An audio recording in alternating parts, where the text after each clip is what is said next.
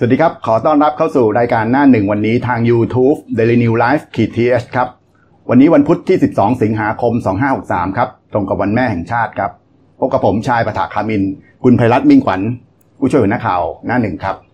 วันนี้ข่าวแรกเราเริ่มด้วยข่าวมงคลครับครับเป็นใช่ในพิธีเอ่อท่านนายกรัฐมนตรีเป็นประธานในพิธีทำบุญตักบาตรถวายพระราชกุศลเนื่องในวันแม่เนื่องในโอกาสวันแม่แห่งชาตินะครับ เมื่อเวลา 07.30 นาฬิกาที่ผ่านมานะครับ เมื่อเช้าตู่ที่ผ่านมานะครับ ที่มณฑลพิธีท้องสนามหลวงครับพลเอกประยุทธ์จันโอชา นายกรัฐมนตรี และรัฐมนตรีว่าการกระทรวงกลาโหม เป็นประธานในพิธีทำบุญตักบาตรถวายพระราชกุศล เนื่องในโอกาสวันเฉลิมพระชนมพรรษา สมเด็จพระนางเจ้าสิริกิติ์พระบรมราชินีนาถพระบรมราชชนนีพันปีหลวง ประจำปีพุทธศักราช 2563 โดยมีองคมนตรีและภริยา ประธานสภาผู้แทนราษฎร ประธานวุฒิสภา ประธานศาลฎีกา ประธานองค์กรอิสระและภริยา คณะรัฐมนตรีและคู่สมรส เลขาธิการนายกรัฐมนตรี หน่วยราชการในพระองค์ ผู้ว่าราชการกรุงเทพมหานคร ผู้บัญชาการเหล่าทัพ และผู้บัญชาการตำรวจแห่งชาติพร้อมหัวหน้าส่วนราชการอิสระร่วมในพิธี โดยเมื่อนายกรัฐมนตรีและภริยาเดินทางมาถึงท้องสนามหลวง สมเด็จพระราชาคณะ พระราชาคณะสิบรูปขึ้นนั่งอาจสงนายกรัฐมนตรีจุดธูปเทียนบูชาพระรัตนตรัย เปิดกลวยกระทงดอกไม้ทูบเทียนแผ่หน้าพระฉายารักษ์สมเด็จพระนางเจ้าสิริกิติ์พระบรมราชินีนาถพระบรมราชชนนีพันปีหลวง สมเด็จพระราชาคณะพระราชาคณะสิบรูปให้ศีล พระสงฆ์สวดเจริญพระพุทธมนต์ก่อนที่นายกรัฐมนตรีพร้อมภริยาและคณะรัฐมนตรี หน่วยงานราชการและภาคเอกชนจะร่วมตักบาตรพระสงฆ์89 รูป จากนั้นนายกรัฐมนตรีตรวจเยี่ยมให้กำลังใจหน่วยแพทย์พระราชทาน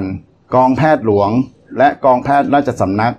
และแพทย์ ประจำพระองค์ร่วมกับกรมการแพทย์ทหารบก กรมการแพทย์ทหารเรือ และกรมการแพทย์ทหารอากาศ ต่อจากนั้นนายกรัฐมนตรีและภรรยาลงนามถวายพระพรสมเด็จพระนางเจ้าสิริกิติ์พระบรมราชินีนาถพระบรมราชชนนีพันปีหลวง เนื่องในโอกาสวันเฉลิมพระชนมพรรษาประจำปีพุทธศักราช 2563 ณ ห้องแดง อาคารหน่วยราชการในพระองค์ 904 ในพระบรมมหาราชวัง โดยในช่วงเย็นครับ ช่วงเย็นท่านนายกรัฐมนตรีจะเฝ้ารับเสด็จ พระบาทสมเด็จพระเจ้าอยู่หัวและสมเด็จพระนางเจ้า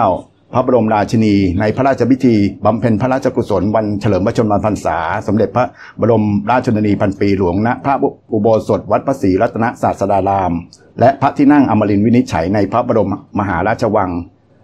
และช่วงค่ำเวลา 19.19 นาฬิกานายกรัฐมนตรีและภริยาจะเป็นประธานในพิธีถวายเครื่องราชสักการะ และจุดเทียนถวายพระพรชัยมงคลด้วยครับที่ท้องสนามหลวงครับ ถัดมาเป็นข่าวการเมืองฮะคุณเก่งตอนนี้บรรยากาศการเมือง ร้อนแรงมากอ่พี่ชายก็อย่างนี้เดี๋ยวเดี๋ยวผมจะอธิบายให้ฟังก่อนว่าครับ สถานการณ์การเมืองเนี่ยมันมันก็มีสองประเด็นสำคัญนะครับตอนนี้ก็คือหนึ่งเนี่ย คือเรื่องตบทรัพย์ในในสภาอธิบดีกรมทรัพยากรใช่กรมทรัพยากรน้ำบาดาลอ่าอันนั้นประเด็นที่หนึ่งกรมและอีกประเด็นทรัพยากรที่หนึ่งเนี่ยก็คือเรื่องเรื่องม็อบ อันนี้ร้อนร้อนมากทั้งในและนอกสภาใช่ครับใช่ไหมก็เดี๋ยวเดี๋ยวเอาเรื่องแรกก่อนละกันอ่าก็เรื่อคืงอแรกตบทรัพย์ เรื่องตบทรัพย์เนี่ยก็ครัคือบอย่างนี้ มันต้องอธิบายตั้งแต่ต้นก่อนถ้าเกิดว่าครับคนไม่ตามข่าวเนี่ยอาจอาจอาจจะไม่เข้าใจคือว่าอ่าอย่างนี้ คือว่าอ่ากระบวนการงบประมาณของเราเนี่ยครับงบประมาณ 64 เนี่ยครับมันผ่านวาระหนึ่งไปเรียบร้อยละเมื่ออ่าเมื่อเมื่อช่วงเดือนเดือนเดือนที่ผ่านมานะครับงบประมาณ 64 เนี่ยวงเงินเนี่ย 3.3 ล้านล้านบาทครับผ่านวาระแรกปุ๊บครับอ่าทางสภาเนี่ยก็ตั้งกรรมธิการชุดใหญ่ขึ้นมาชุดหนึ่งอืมเขาเรียกเขาเรียกชื่อว่ากรรมธิการวิสามันพิจารณาร่างพรบงบประมาณอืมปี 64ครับอันเนี้ย ตั้งขึ้นมาเพื่ออ่าเพื่อที่จะดูจัดสรรงบประมาณให้ให้มันคุ้มค่าและเหมาะสมที่สุด เพื่อที่จะเสนออ่าสภาชุดใหญ่ในวาระสองวาระสามช่วงเดือนกันยายนครับอ่าพอมีกรรมกรรมที่การชุดใหญ่เนี่ย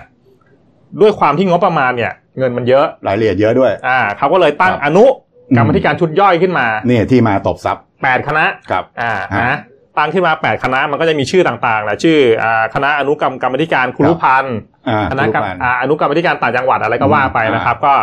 มันมีปัญหาคือหนึ่งในแปดคณะเนี่ย ชื่อคณะอะไร คณะอ่าอนุกรรมธิการบูรณาการสองอืมอ่าบูรณาการสองบูรณาการสองด้วยอ่ามีมีมีบริการนั้นบูรณาการหนึ่งเขาอ่าก็จะมามาดูงบประมาณเนี่ยกับบูรณาการกระทรวงต่างๆ อันเนี้ยบูรณาการสองเนี่ยครับมันมีกระแสข่าวมาว่าอ่ามันมีอนุกรรมธิการคนหนึ่งครับอ่า คือเรื่องของเรื่องเนี่ย มันเกิดมาจากว่ามันมีการการประชุมอนุกรรมธิการและเชิญกรมทรัพยากรน้ำบาดาลอ่าต้องเข้าชี้แจงอยู่แล้วเข้าชี้แจงหน้าหน่วยเพื่อครับเพื่อเพื่อจะดูว่าเขาเขาเขาจะตัดงบประมาณหรือว่าใช่จะตัดสรรอะไรหรือเปล่าครับแล้วก็มันมีช่วงหนึ่งเนี่ยก็คือว่าทางอธิบดีกรมทรัพยากรน้ำบาดาลเนี่ยครับเข้ามาชี้แจงแล้วมันก็เกิดการโต้เถียงกันอืมว่ามันจะไม่ให้ผ่านโครงการขุดน้ำบาดาลภาคอีสานพันสองร้อยล้านบาท หมายถึงคณะอนุ ใช่ก็คือมีการโต้เถียงกันเอ้ยอ่าทำไมคุณ ใช้เงินเท่านี้เท่านู้นอ่าเท่านี้อ่าอ่ามัมันมันไม่คุ้มค่า อ่าอ่าอ่าแล้วท้ายรายละเอียดท้ายสุดเนี่ยมันก็เลยมีกระแสข่าวมาว่าอ่าทางอธิบดีเนี่ยก็ครับบอกบอกมาว่ามันมีกรรมาธิการคนหนึ่งครับโทรศัพท์ไป อธิบดีนี่คุณศักดาวิเชียนศิลป์ใช่ครับอธิบดีเนี่ยโทรครับโทรโทรศัพท์ไปก็ครับแบบขอเงินห้าล้าน ขอเงินเลยเหรอะเพื่อคือคือคืออย่างนี้คือว่าจริงๆเนี่ยมันมันมีกระแสข่าวมาว่าเขาขอห้าตอนแรกบอกขอห้าก่อนครับ ไม่รู้ห้าอะไรอืมห้าเปอร์เซ็นหรือห้าล้าน แต่คุยไปอืมคุยมาก็คือสรุปห้าล้านนั่นแหละครับก็คือ ทางอธิบดีศักดาก็ไม่ยอมอืมอ่าอืมพอพอพอไม่ยอมเสร็จอ่าวันนั้นก็เลยก็มีกระแสข่าวกันขึ้นมา ก็คือว่าทางอธิบดีเนี่ยก็เดินออกนอกห้องประชุมไป แล้วก็มันก็มีการขุดขุดคุยกันกันขึ้นมาแต่ว่าทุกวันนี้นักข่าวก็ยังติดต่ออธิบดีไม่ได้นะฮะหายเงียบไปเลยเหรอหาย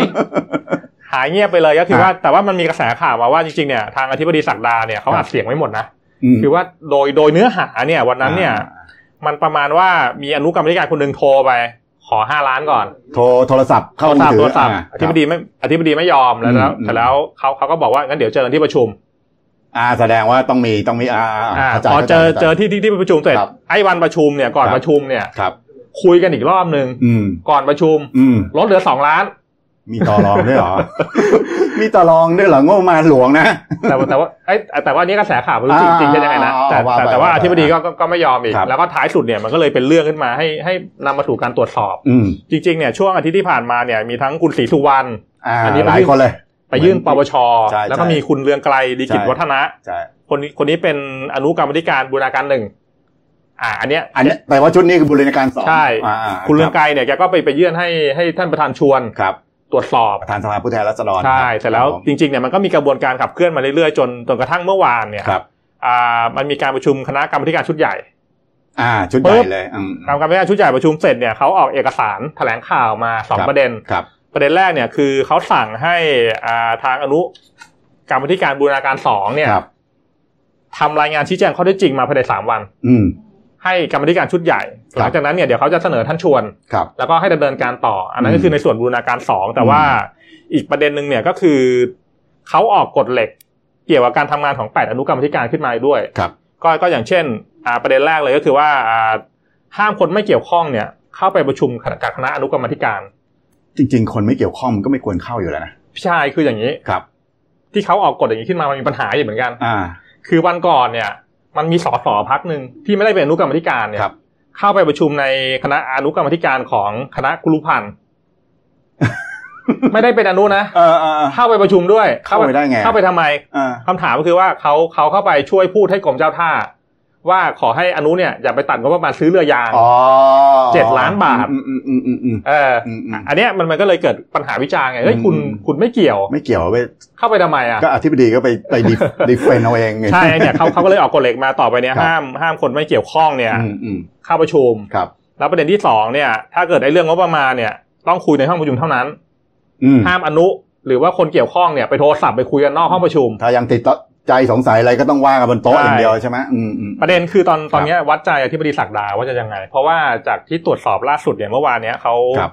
อ่าท่านอธิบดีเนี่ยรายงานให้ปลัดกระทรวงทรัพยากรธรรมชาติแล้วอืมทำรายงานขึ้นไปแล้วอ่าเดี๋ยวเดี๋ยวกระบวนการเนี่ยเดี๋ยวปลัดเนี่ยจะต้องรายงานอธิบดีต่อเอ้ยเอ้ยรายงานรัฐรัฐมนตรีต่ออ่าแล้วรัฐมนตรีท็อปวราวุฒิเนี่ยนะอ่าอ่ารายงานต่อแล้วก็ครับเดี๋ยวรอดูว่ารัฐมนตรีจะเอายังไงต่อ แต่ว่าอ่าเรายังไม่เห็นเนื้อเนื้อหาในรายงานไงว่าอืมอืมมันเป็น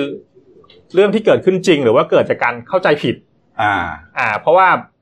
พอไปดูประวัติอ่าอธิบดีศักดาเนี่ยคือจริง ๆ เนี่ย แกยังเหลืออายุราชการอีกสองปีนะถึงโอ้ยังอีกนานนะ ถึงปีหกห้าถึงประหลัดได้เลยนะเนี่ยทำเป็นเล่นนะ ก็อ่าเหลืออายุราชการหกห้าแต่ว่าเริ่มรับราชการกรมป่าไม้จริง ๆ เนี่ย ประวัติรับราชการเนี่ย ก็มีผลงานเยอะนะอ่าก็คือปรับปรับปรามพวกบุกรุกป่าไม้นะครับพี่ชายแล้วก็เพิ่งมาเป็นอธิบดีขึ้นมาปีหกสองเอง ตรงอะ ว่างั้นนะคนตรงว่างั้นนะไม่แน่ใจเหมือนกันก็ต้องอ่าต้องวัดใจไงพี่อ่าชายเพราะว่าเพราะว่างานนี้ถ้ามันออกมาแล้วเนี่ยต้องพูดแล้วแต่ยังไงคือก็ต้องทำแหละ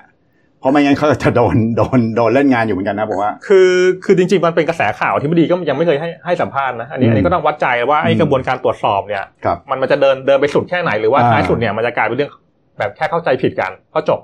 แค่นั้นเองจบอย่างเงี้ยเลยเหรอจริงเหรอไม่ก็รอมันรอไม่ง่ายรอรอไปหน่จับอยตาเหรอดู เพราะอ่าเพราะว่าเพราะว่าบอกว่าห้าล้านมาต่อรองหรือสองล้านก็จบจบง่ายๆเลยเพราะว่าวันวันก่อนเนี่ยทางครับประธานอนุบูรณาการสองเขาเขาเขาชื่อคุณสสแนน เป็นสสประชาธิปัตย์อุบลป่ะอะไรอ่าใช่ใช่ใช่สสอุบลเนี่ยผมก็จำคือว่าจำทางทางสสแนนเนี่ยออกตัวแล้วแหละว่าครับไอ้ไอ้วันที่ที่มีข่าวกันวันนั้นเนี่ยครับแกอยู่ในห้องประชุมจริงครับ แต่แกไม่ได้ยินอ่าไอ้เรื่องห้าล้านอ่าเพราะว่าแกอ้างว่าห้องประชุมมาเสียงดัง อ่าอ่ามันมันมันก็เลยมาไปประชุมที่ไหนอะห้องมันประมันชุเป็นมเสียงดังขนาดนั้นมันก็เลยเปิดเปิดประเด็นมาทำนองนี้ไงมันก็เลยครับยังยังไม่มีคนมายืนยันที่ชัดเจนเดี๋ยวอืมเดี๋ยวต้องรอดูต่อ เราก็หวังว่ามันน่าจะต้องสุดนะก็ไม่รู้มันจะมวยล้มหรือเปล่าเออแล้วจะตอบสังคมยังไงอะหรือก็ตอบว่าเข้าใจผิดเกลียดเสียกันไปอย่างเงี้ยเหรออ่าเดี๋ยวรอมันรอดูต่อง่ายไปมั้งมันง่ายไปมั้งอืมขนาดมีห้าแล้วมาต่อรองเหรือสองอะไรผมว่ามันไม่น่าจะจบง่ายๆอย่างนั้นนะาอีกเรื่องหนึ่งเรื่องนี้ก็ร้อนแรงมากอืมร้อนแรงมากเลย เรื่องอะไรนะเรื่องธรรมศาสตร์จะไม่ทนเหรอใช่อ่าอ่า คือจริง ๆ เนี่ย สถานการณ์การชุมนุมของนักศึกษาเนี่ยครับดูมาเดือนหนึ่งเนี่ย จริง ๆ เนี่ย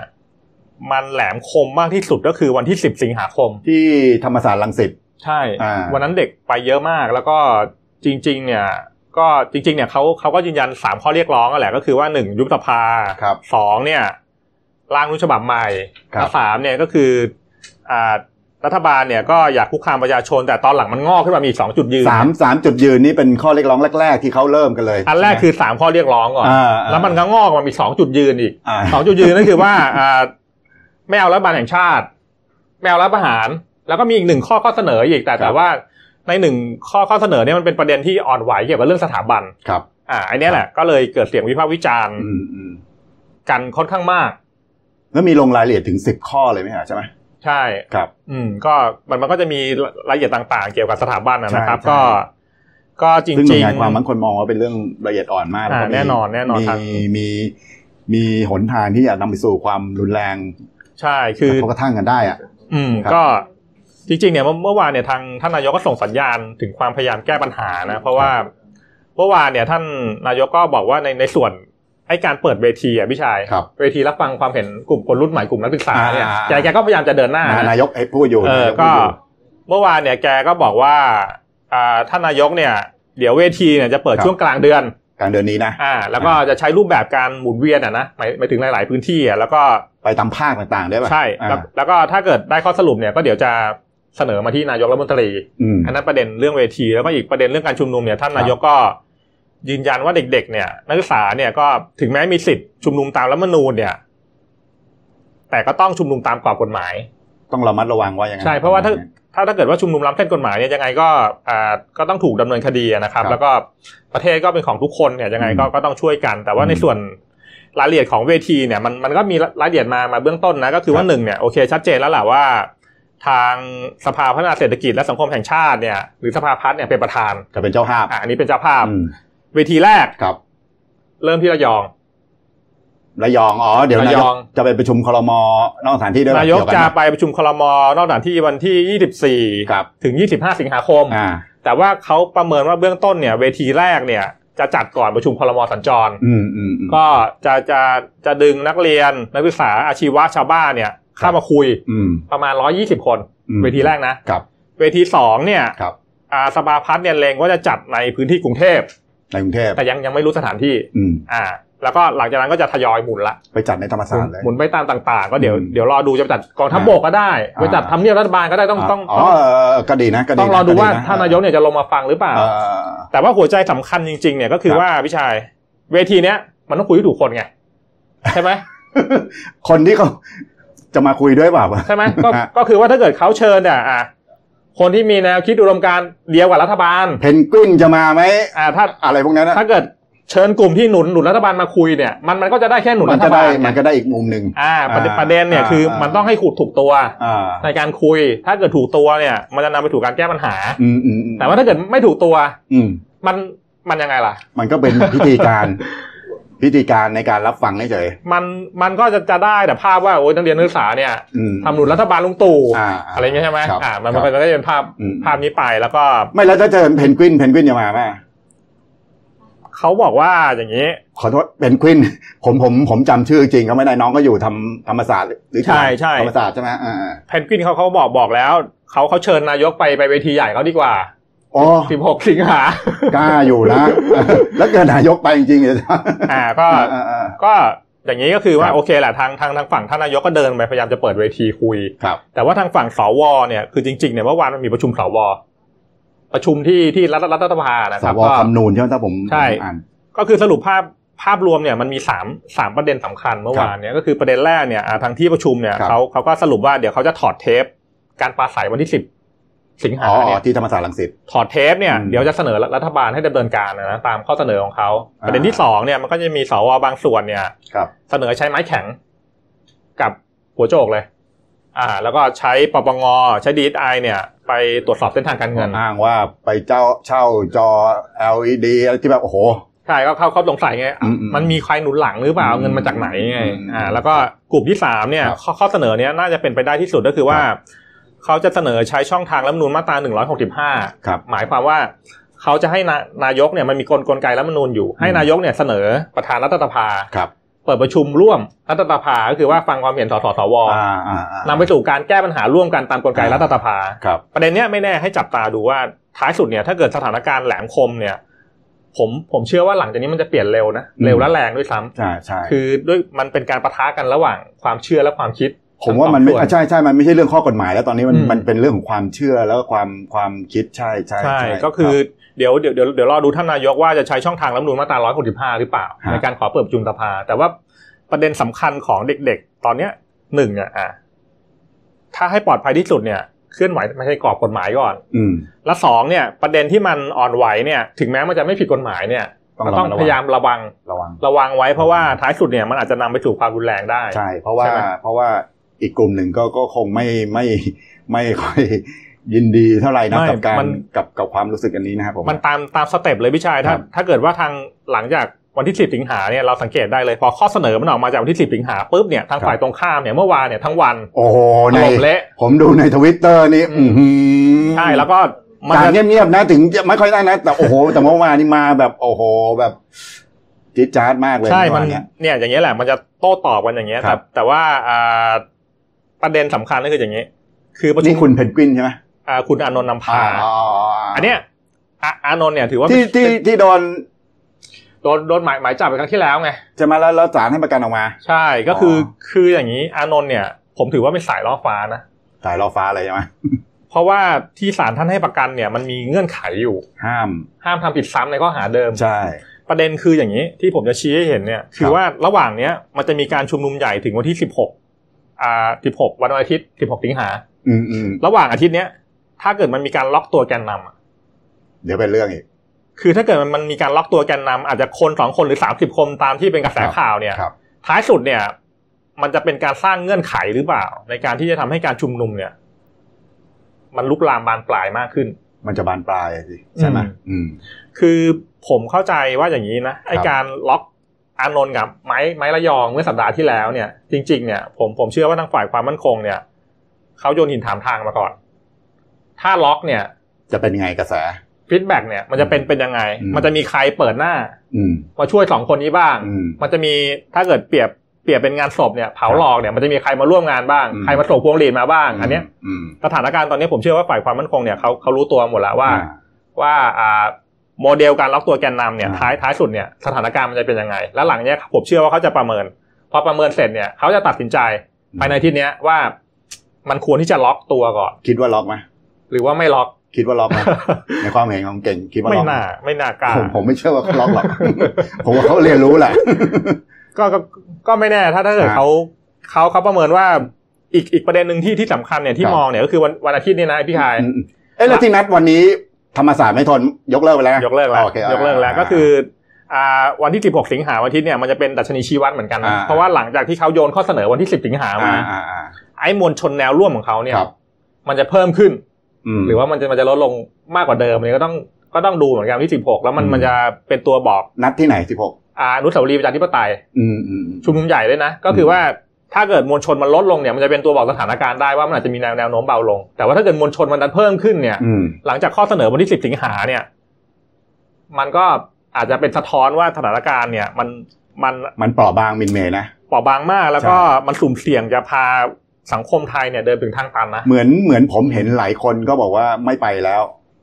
ประกาศตัวชัดเจนอ่าก็เพราะว่าก็พอแน่นอนยื่นพอใช่ข้อเสนอนี้ออกมาปุ๊บบอกว่าขอถอยดีกว่าใช่ก็คือมันจะจะมีคนคนส่วนหนึ่งถอยแหละใช่แต่แต่ว่าใช่ต้องดูว่าจะถอยไปเท่าไหร่แล้วจะมีคนอืมามเพิ่มอีกเท่าไหร่หรือเปล่าอืมอันนั้นอันนั้นก็อีกประเด็นหนึ่งเราอืมก็ต้องจับตาดู ก็ก็ก็คือผมว่าชุมนุมได้นะแต่ว่าก็ต้องพยายามระมัดระวังเพราะว่าตอนนี้ใช่ประเทศก็ก็เจอวิกฤตหลายเรื่องอยู่ระวังประเด็นที่แหลมคม ใช่ใช่ค่อนข้างอืมละเอียดอ่อนนะผมว่าบางทีบางทีก็ต้องระวังนิดนึงใช่ครับครับผม ส่วนส่วนอีกประเด็นหนึ่งเนี่ยวันวันนี้ทางตอนช่วงเช้าเนี่ยท่านท่าน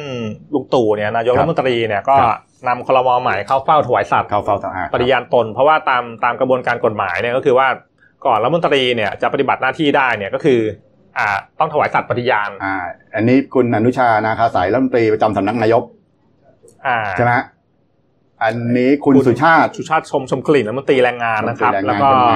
ม่มีอาจารย์แหม่มนี่นี่นฤมลดรนรุมนศาสตราจารย์ดรนรุมนใช่ครับรมชแรงงานรัฐมนตรีช่วยแรงงาน แล้วก็คุณดอนนะครับ คุณดอนเป็นเป็นรองนายกรัฐมนตรีอ๋ออีกตำแหน่งหนึ่งใช่ก็คือใช่ใช่อ่าท่านท่านท่านนายกเนี่ยบอกว่าที่ให้คุณดอนเป็นรองนายกเนี่คยรับก็คือว่านอกจากคุยเรื่องเศรษฐกิจแล้วเอ้ยครับคุยเรื่องต่างประเทศแล้วเนี่ยเผื่อไปเจรจาความต้องเมืไปองคุยเรื่องเศรษฐกิจด้วย แล้วก็จะไปได้ในฐานะตัวแทนนายกเพราะว่าเป็นเป็นรองนายกรัฐมนคตนรีหลังซ้ายสุดนั่นที่เป็นคนไหนฮะที่คุณคุณเป็นรองนายกรัฐมนตรีพลังงานด้วยอ่า คุณอเนกที่เหลือก็มีคุณอเนกเราวธรรมทัศน์แล้วก็คุณปรีดีดาวฉายอ่าแล้วก็คุณสุพัฒนพงศ์รัฐมนตรีคลังคนไหนอะ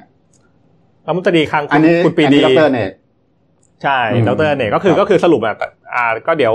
หลังจากถวายสัตว์เนี่ยครับเดี๋ยวเดี๋ยวรัฐมนตรีใหม่เนี่ยก็ประชุมครมได้เลยประดิชุมพรุ่คงรนี้มพรุ่งนี้อ่าเพิ่มได้เลยอ่านะเขานัดนัดเรียบร้อยแล้วประชุมพรุ่งนี้อืมก็จะขับเคลื่อนครับการแก้ปัญหาเศรษฐกิจซึ่งซึ่งถือว่าเป็นศึกหนักมากนะพี่มากมากมาก สามมากเลย โอ้โห คือแหมเข้าเข้ามาช่วงเปลี่ยนมาเปลี่ยนมากลางศึกอะนะครับแล้วก็เจอวิกฤตโควิดครับก็รอรอเดี๋ยวรอดูฝีมือรอก็ดูคือจริง ๆ มันมันก็ไม่มีเวลามามาฮันนีมูนมาลองงานอะนะแต่ว่าเหมือนเหมือนคุณไปดีกับเอ่อด็อกเตอร์รัฐมนตรีพลังงานผมผมยังอ่าคุณสุพัฒนพงศ์อ่าก็ก็เป็นเป็นเป็นทีมที่ท่านนายกปรึกษาหารืออยู่ใช่ตลดก็คือว่าจริงๆเนี่ยเป็น เป็นทีมที่ปรึกษานายกอยู่แล้วก็คือว่าอ่ารู้มือกันอยู่แล้วแหละอ่ในการทำงานอ่คราวนี้จะมาร่วมกันขับเคลื่อนยังไง พอลงมาเป็นตัวจริงแค่นั้นเอใช่ใช่อะอืมตบท้ายการ์ตูนอืมอะไรเนี่ย อันนี้อันนี้แซวแซวเรื่องม็อบนักเรียน มิติใหม่ของการตกใจ อืมก็ก็มีมีมีน้องๆนักเรียนบางบางที่เขาเขาแฟดม็อบโดยการชูกระดาษเปล่าแต่ไม่เขียนข้อความ ให้ไปจินตนาการเอาเองร้ายมากเลยนะเด็กๆเนี่ยอ๋อแต่แต่แต่ว่าทางฝ่ายความความมั่นคงเขาก็ไอ้นี่ไงตกใจนะอ่าก็ อ่อนไหวก็เลยเขาก็แซวมากลัวกระดาษเปล่า อ่าครับผมอืมโอเค พักกันสักครู่ครับ เดี๋ยวพบกันเบรกหน้าครับ จากหน้าหนังสือพิมพ์ สู่หน้าจอมอนิเตอร์ พบกับรายการข่าวรูปแบบใหม่ หน้าหนึ่งวันนี้ โดยทีมข่าวหน้าหนึ่ง หนังสือพิมพ์เดลิวิวออกอากาศสดทาง YouTube d e l i n e w l i v e ขีดทีทุกวัน จันทร์ถึงศุกร์10นาฬิกา30นาทีเป็นต้นไป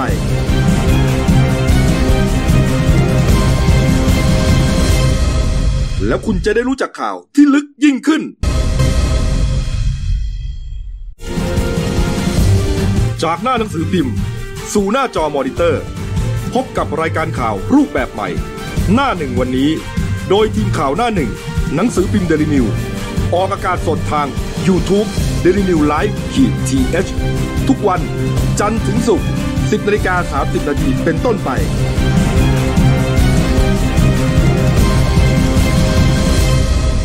แล้วคุณจะได้รู้จักข่าวที่ลึกยิ่งขึ้น ครับกลับเข้ามาในช่วงที่สองครับ พบกับคุณผานิชดินนครครัผู้บช่วยหัวหน้าข่าวหน้าหนึ่งครับสวัสดีครับ เมื่อคืนนี้มีสาวซิ่งเบนซ์ชนแหลมเพราะอะไรอะใช่ครับผม อันนี้เบนซ์คืยังอป้ายแดงอยู่เลยนะใช่เป็นนักผมธุรกิจเห็นรูปอะอืมยังสาวอ่ายังอยู่ในช่วงอ่าวัยรุ่นอยู่อายุเท่าไหร่กลงคนอเพิ่งยู่จะสามสิบเจ็ดเองนะใช่ไม่คไม่รับต้องไปเอ่ยชื่อคุณเขาก็แล้วกันนะครับผมฮะก็เล่าเมื่อเหวานตุการณ์เหให้ตุเกิฟัดงนิดนึงฮะเมื่อคืนเหตุตอเกินดที่บางซื่อครับครับผม ครับคือมันเรื่อยมาตั้งแต่ตอนห้าทุ่มครับ อ่า แล้วก็อ่าเป็นระยะเวลากินเวลาเป็นชั่วโมงในการที่ตำรวจไล่ติดตามจับกลุ่มเบนซ์เบนซ์ที่ใช่ตำรวจยืนอยู่นี่นะครับผมเป็นอ่าเบนซ์ป้ายแดงด้วยนั่นน่ะครับสิผมอือ่าก่อนแรกเนี่ยเกิดเหตุที่แยกแคราย อยู่ช่วงจังหวัดนนทบุรีเมืองนนท์เลยเหรอใช่ครับอ่าก็ประมาณห้าทุ่มเบนครับซ์คันนี้ก็ขับรถเนี่ยไล่ชนรถคันอื่นเนี่ยอุ้ยอุ้ยตำรวจทำไมไปยืนขวางงั้นนะใช่ครับ อันนี้คือพยายามไม่ให้เบนซ์เนี่ยไปหลบต่อหนีใช่ไหมใช่ครับอ่าเพื่อการสกัดจับครับ ปรากฏว่าเบนซ์ก็ไม่ยอมหยุดก็อืมซิ่งผ่านตำรวจไปครับ ซึ่งตำรวจคนที่ยืนเฝ้าอ่ายืนยืนป้องกันเหตุเนี่ยครับก็ได้รับบาดเจ็บเล็กน้อยด้วยอ๋อครับผมครับทีนี้คืออ่าเหตุการณ์นี้เนี่ยมีรถได้รับความเสียหายทั้งหมด 6 คัน เป็นรถยนต์ 2 คัน และรถอ่าจักรยานยนต์เนี่ยสคัน ซึ่งเหตุเกิดตั้งแต่แยกแครายแยกแครายเรื่อยมาจนนนทบุรีสามารถสกัดจับได้ที่อ่าตรงถนนพระราม 6 ครับผมตรงอ่าหน้าบริษัท คงอุดมเต่าปูนนะดิครับ คุณชัดคุณชัชัชวานคงอุดมคบหรือชัดเตาปูนเนี่ยแหละครับอืมอืมอืมอ่าอ่า ทีเนี้ยคือคุณชัดเตาปูนเนี่ยก็เป็นคนลงมาเจรจาเกลี้ยกล่อมอ่าให้ให้ผู้ก่อเหตุเนี่ยยอมมอบตัวกับตำรวจอ่าครับ ผมก็อ่าในที่สุดเนี่ยอ่าผู้ก่อเหตุเนี่ยก็คือเป็นผู้หญิงเนี่ยครับครับอายุ 37 ปีเนี่ยอืมอ่าครับเป็นนักธุรกิจสาวเนี่ยครับก็ยอมลงมาครับมอบตัวอืมก็อ่าอ่าคลายความคลั่งลงครับก็ พบว่ามีอาการพูดไม่รู้เรื่องคล้ายคนเมา เมาป่ะแล้วจริงๆใช่เมาใช่ไหมเมาครับ ก็ครับมีเป่าแอลกอฮอล์พบว่าสูงถึง 257 มิลลิกรัมเปอร์เซ็นต์โอ้กินเซ็มานเยอะนะกินมาเยอะใช่ครับอืมแล้วก็อ่า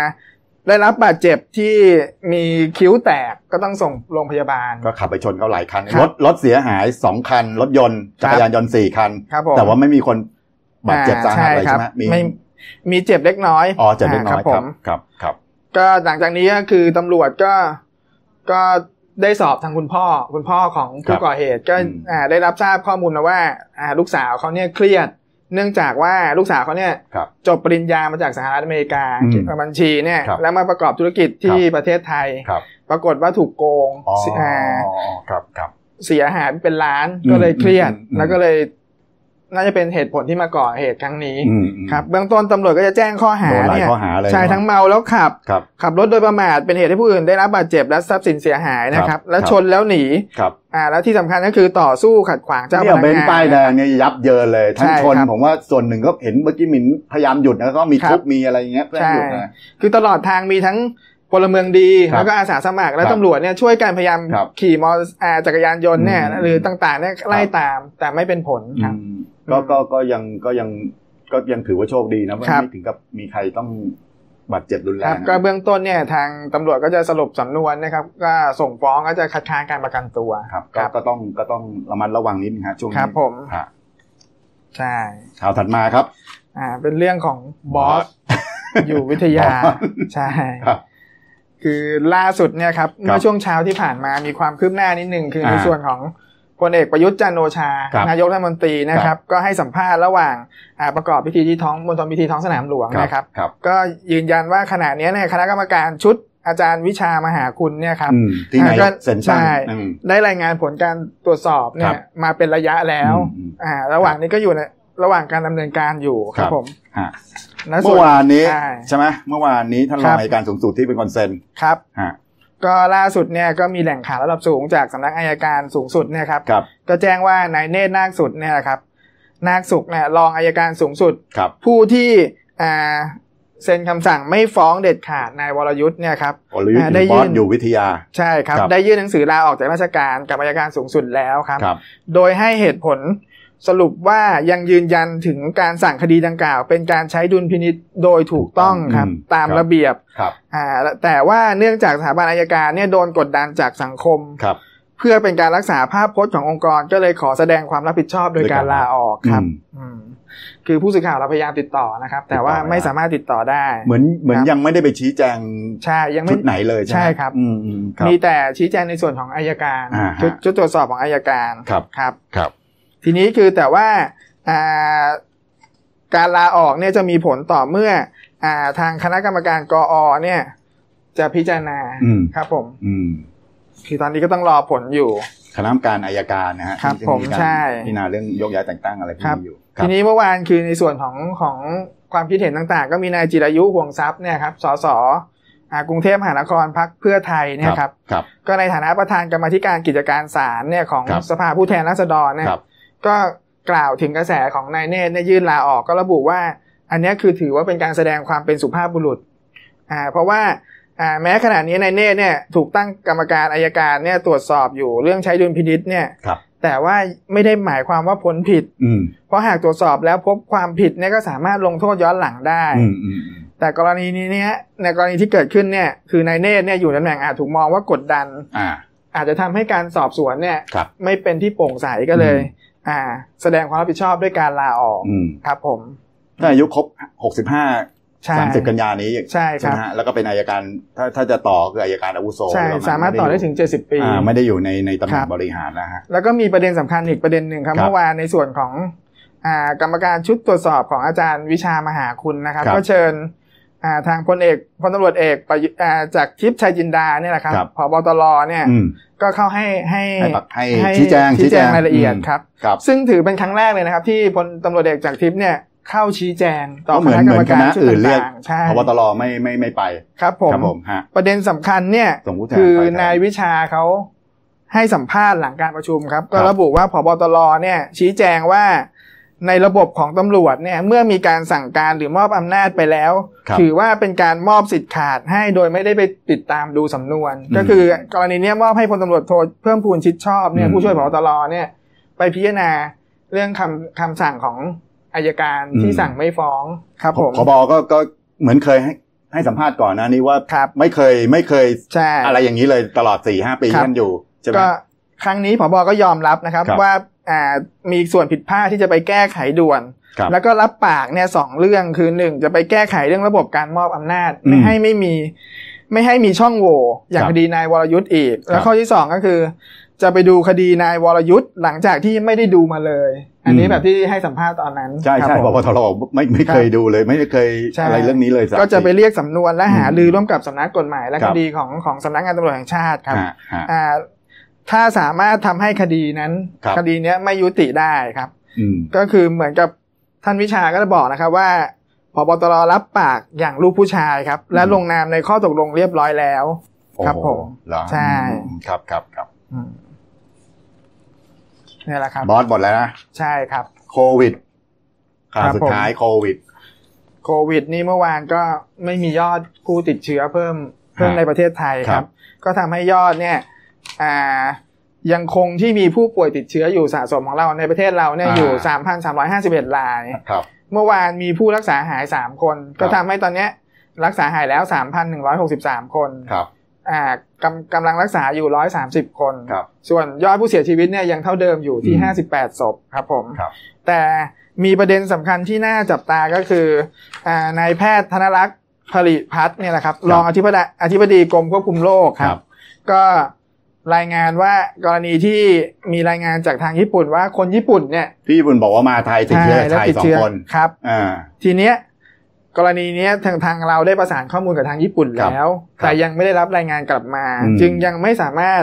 ระบุหรือทำการสอบสวนโรคได้คครัรับบอืมพรุ่งนี้อีกเรื่องโรงเรียนจะเปิดเต็มรูปแบบครับฮะใช่ครับก็ในส่วนนี้คืออ่า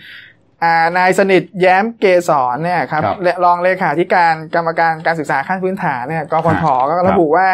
ได้ลงนามคำสั่งแล้วให้ทดลองเปิดเรียนนะครับ แบบออนไซต์เต็มรูปแบบทั่วประเทศครับอ่าแต่นักเรียนเนี่ยต้องจดบันทึกการเดินทางไปสถานที่ต่างๆ หลังเลิกเรียนเพื่อใช่เป็นไปตามมาตรการติดตาม ใช่ จะได้รู้ครับว่าผมไปไหนมาไหนอะไรใช่จะได้ตามถูกฮะครับ โดยในส่วนของสถานศึกษาเนี่ยครับก็ต้องปรับการเรียนการสอน โดยเน้นการจัดกิจกรรมนอกห้องเรียนเพื่อใช้ห้องเรียนให้น้อยที่สุด ครับ ผม